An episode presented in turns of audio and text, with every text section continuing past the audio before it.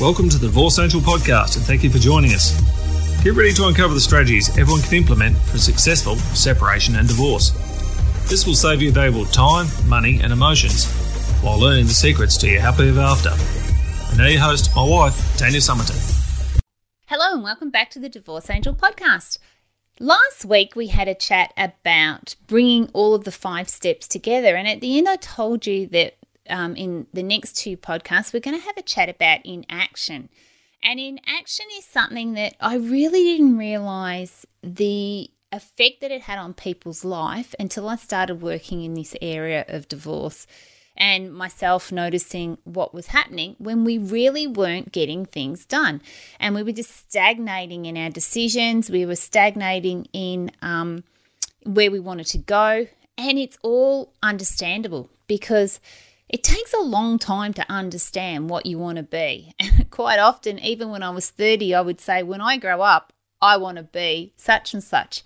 Because today, in the world that we live in, we can change all the time. We don't need to be who we thought we were going to be when we were a child. And our kids today, especially if you look at them, they're saying that they could have anywhere up to four or five different careers in a lifetime. And we're no longer living just for, you know, say that average woman used to live until she was 30, then 50, then 70, now it's into her 80s.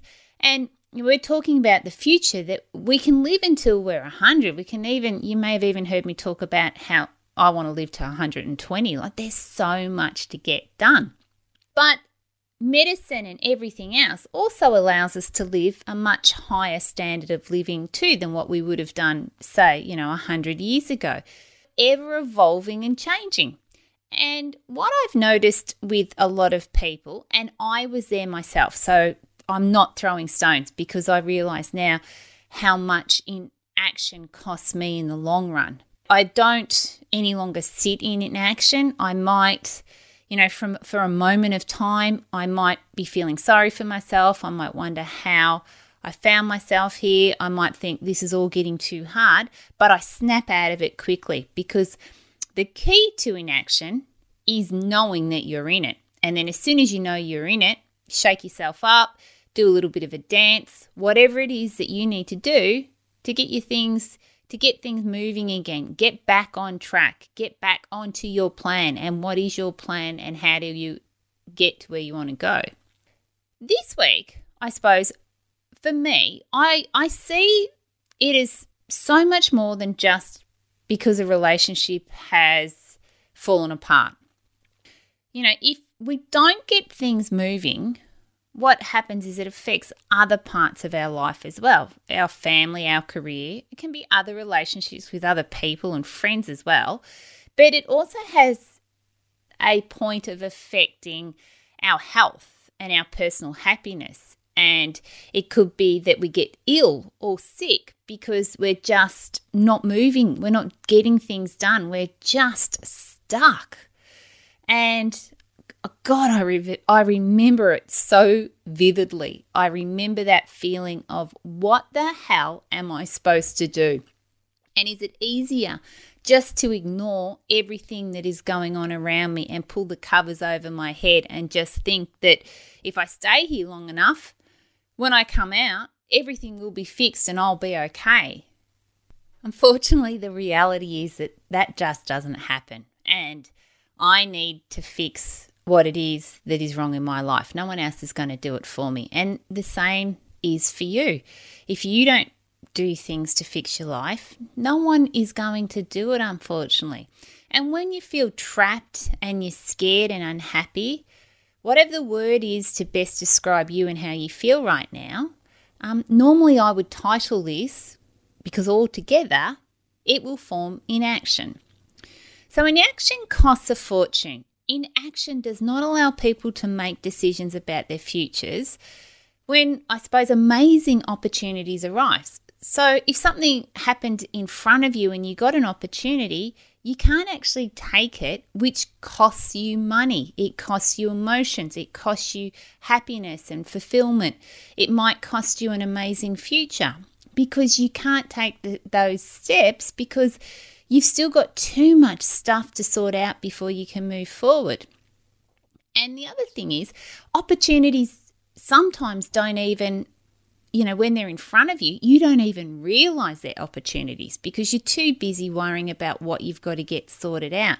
So the longer it takes you to get your life sorted out, the less hope that these amazing opportunities are going to happen that you're going to be able to take with everything in your being and just run with it and make it spectacular and life changing because you're still too busy dealing with all of the the crap that went on in the past. So most people don't even realize that they're in this position. And they'll say, "But I left my relationship. So I did take action." And yes, they need to be applauded and they need to be supported because yes, they did take the steps to fix their happiness or or whatever reason it was that they left their marriage.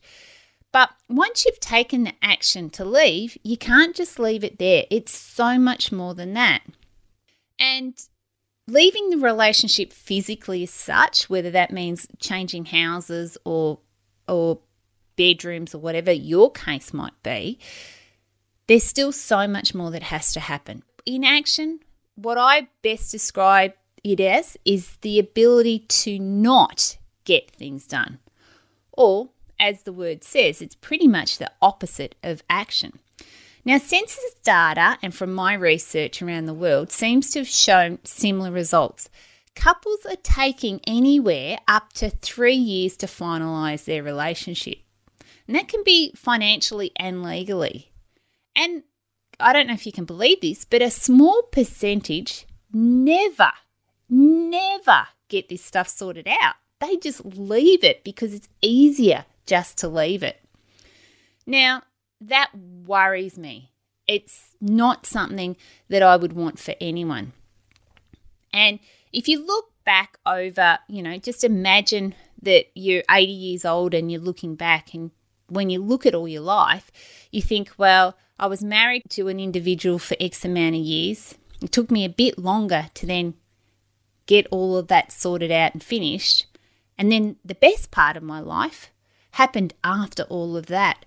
If you look back and you knew that that was going to happen, I wonder why people sit in inaction for so long. Why is inaction a problem? Well, legally, it means if you don't do something about your situation, for instance, and you're still married or financially tied to your partner, there's the possibilities that so much could go wrong. We had a client, and I think I may have talked about her previously on the podcast, where she was in inaction. She thought she was doing the right thing. She didn't want to rock the boat anymore with her ex husband. So her and the children left and went to a rental property, and he stayed in the family home. But what happened was three years on, you know, she was just going about life, taking the kids to kinder and school and whatever. He was working the family business and going back to the family home, and they'd had a verbal agreement of what would happen. Neither of them wanted to really rock the boat because they still wanted to be good parents, but she didn't realize because she was no longer seeing him regularly that he was just he was emotionally broken. He ended up becoming addicted to drugs he lost the family business and in turn went into liquidation and was forced to go bankrupt. Now, she didn't realize all of this until one day she got a letter in the mail explaining to her what was going on. By this stage, it was just too late. You know, and if she'd taken steps to action what was going on, even though she thought she was doing the right thing, she would have been better protected. And you know, I hate to see that for anyone. I wouldn't want anyone else to go through what she did. But the other thing, when I see people that take quite a few years to get their stuff sorted out, they are really unable to make decisions for their own future. Because how can you? You're still financially tied to your ex partner you know, you can't buy a house because you might be still part of an owner of another house, or you might have a mortgage with that person. You might have credit cards still with this that person. Like there's so much that needs to be untangled, and then to make steps for your own future, all of a sudden, all of these other consequences are coming up that you didn't realize. So it's critical that as soon as you decide to leave, that you start getting this stuff sorted out. And the biggest thing for me with a problem with inaction really comes about when we're talking about our subconscious mind. And if you think about it, you know, our conscious mind is what makes the decision that we're going to go. Our conscious mind is what puts the steps in place. It helps us pick our stuff up and take it to another place or have a conversation with our partner to say it's over. But our subconscious mind is what keeps our heart beating, keeps our temperature regulated. It's what heals our cuts when we when we we've um, cut ourselves or burnt ourselves. Our subconscious mind is what keeps us just going and living without even really thinking about it.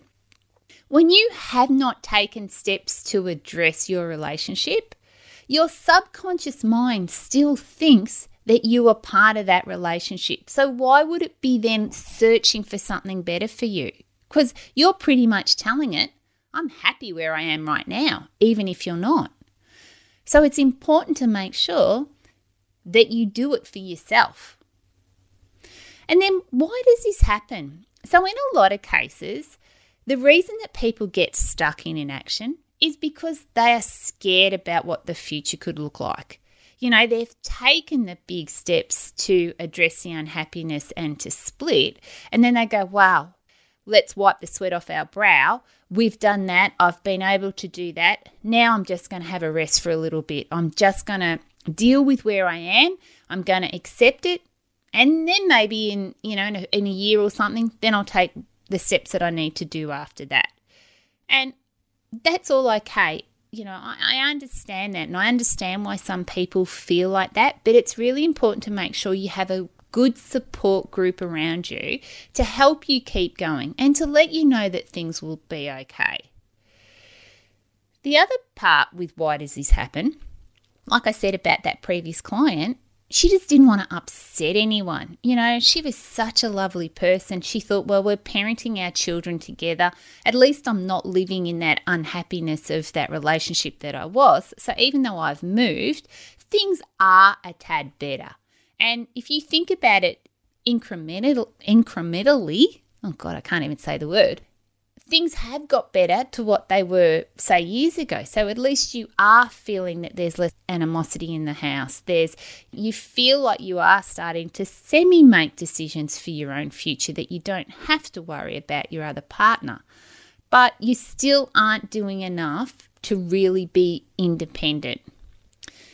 And feeling like there's plenty of time and there's no reason to make things any worse why wouldn't I just stay where I am? Because at least I've got 50 years to live. I've got plenty of time to get this sorted out. But opportunity will pass you by, and opportunity is such an amazing thing. But if you're still tied to your previous life or you're not addressing your future, you'll get less and less opportunity. And that's sad. So there's right now there's the ability for something amazing to happen, but you've got to get your stuff sorted out. And he or she can take the steps because I've done everything else. Now I hear this regularly, and it's actually sad how often I hear this. But someone will say, "No, I'm not doing any more. I've done all this. I've packed up the house. I've I've put all her stuff in this box, or I've gone and spoken to these people, I've done this. It's he or she's turn to do the rest, or to at, at least start the process. And that is just, to me, one of the most ridiculous things that I've ever heard. Because if you think about it, you're never going to be with this person forever. If you don't do the things that you need to do for yourself. No one else ever is. So, why would you want someone else to be putting those steps in place? And I get it, I really do, because I I remember when I was going through this and we were selling our house. And I can remember that I felt like I did everything to get the house ready to be sold. I painted the walls, I got in the gardener, I did everything with the real estate agents. I was the one that was cleaning the house for all of the open you know, sending the kids off to wherever they had to go so the house would be spotless for when people were coming through. I was doing the gardening, and then when the opens were on, I'd have to take the dogs down the river to get them out of the house so people could walk around freely. And I just felt like, why am I doing all of this? Yet he's going to benefit when the house is sold. It just doesn't seem fair. And at that stage, I was pretty bitter about it. Like, this is not okay. But I continued to do it and I, I did it over and over again. And I realize now all of those things that I did that actually gave me strength. They they made me realize that I can do what I want to do. I don't need anyone else to rely on. If I really set my mind to something, I can get it done. Even though at the moment, at that moment or in that moment, it seems like it's terrible, I still did it. That's why this happens because you start to feel like this. You know, how do you know if you're in inaction? So right now, you need to ask yourself, are you sitting there watching Netflix and not getting anything done? Do you feel like you're in limbo? Do you feel like you're living Groundhog Day and you're just not getting anywhere? And I suppose another way to describe it is you just feel like you're frozen in time. And I've had, I've even had clients say, maybe I should go back. So they've left the relationship and they're now so stuck in inaction, they think, well, maybe if I go back, my life might get better. At least if I go back, it might have been bad, but then there was some good in it. So rather than go, what do I need to do to improve my life? They're just so stuck in the moment of, and in most cases, it's unhappiness. And like I said last week, it can be, it's painful. You can feel like you can feel like you're stuck in Groundhog Day. And it's not, the grass is not greener on the other side. And this I need to get across. Grass is not greener on the other side for some years. But once you get over those, those period of years, it can be absolutely spectacular. And you've got to think of the big picture of the long game, not just right now in the moment going back just because you don't know what to do or you feel like you're in groundhog day or you're not getting anywhere that's that's not going to fix anything. That's just taking you back to where you were years earlier. So as you can see inaction is an issue. And next week because obviously I don't have enough time this week I want to talk about how we move from inaction and the the importance of why we need to move on. And be honest with yourself. Really be honest with yourself. Are you in in in action, even if it's just a little bit? Are you sitting around watching Netflix and putting things off that could be done right now? Things that are easy to ignore, ignore but they might have a massive impact on your future. Could you be selling your house, but instead you're saying, no, it's just easy to stay where I am right now? I'm not going to sell the house because right now I've got a roof over my head. I feel secure. But you are frozen in time right now. You are stuck where you are until you sort this out.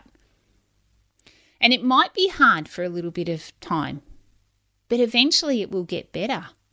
Eventually, new possibilities, opportunities will confront you, which you'll be able to to address and, and move forward on. Finalising your paperwork. It could even just be having a conversation with an ex about the next steps, or it could be a tough conversation you've got to have with someone else. And you're you're dwelling on it and you're having this conversation in your head about how it might go. I promise you it probably won't go how you think it is. It might go so much better, but you're making it up to be something that it's not. But once you've had the conversation, at least you can move on. It's done, it's dusted. You've got the courage up to say what you need to say, and then it's over with. You know, as long as you say it in the right manner and you've thought about the consequences and you don't ever talk about blaming someone. It's all about we and why and us and moving forward. I mean, that is if you're talking to your ex, if you're talking to someone else, it's different. But it's important to consider all of these things. So sometimes just taking little steps can make you feel like your life is improving. And only you can make a difference. No one else can do it for you. You need to take control and get on with it because you, whether you like it or not, you're sort of feeling trapped and contained right now. Even though you feel like you've got freedom, you've still got barriers around your decisions and what you need to do and how you can make them. So, next week, I'm going to have a chat about how you can get out of inaction and why it is the it is one of the most costly things I see. Because opportunities lost can cost you a fortune. And if you're in the financial game, you know, you hear people talk about it quite often. Oh, geez, I lost that opportunity because I had money invested somewhere else. Or I could have bought that house, but I had to sell this house. Or, you know, there's so many things that people talk about in the financial game when it comes uh, to to opportunities lost. And I can't invest my money. I see that quite often too, where people go, I want to stay in the family home, but they haven't done any due diligence or work on, well, if is the family home that I'm living in, which is a big picture. So I'm talking general, generaling, generalizing here. So I'm not talking about your specific issue. It, you know, it all needs to be looked at holistically. But are you living in an area that's got really good capital growth? Are you living in an area where you want to stay long term? Would it be better to be renting somewhere else and investing your money into another property that's going to get you a higher rental yield? Or is a managed fund going to be better for you? Like, there's so many opportunities out there, and I'm not telling anyone what they should or shouldn't do. That's why we've got professionals in all these areas. But, you know, there's there's a lot to think of. We are not just trapped in what we're living in in our reality right now. We've got the opportunity to make some really hard decisions, and those hard decisions could be they could be the start of something truly amazing. So don't think it's bad. Don't think that this is all that there is. There could be so much more, but you really need to just, you know, look into it and consider it. So that's it for this week. I can't wait to talk to you next week about the possibilities of changing in action and making them wonderful opportunities. Talk to you again next week. Have a great week. And if there's anything I can do to help, please just let me know. Okay, bye for now.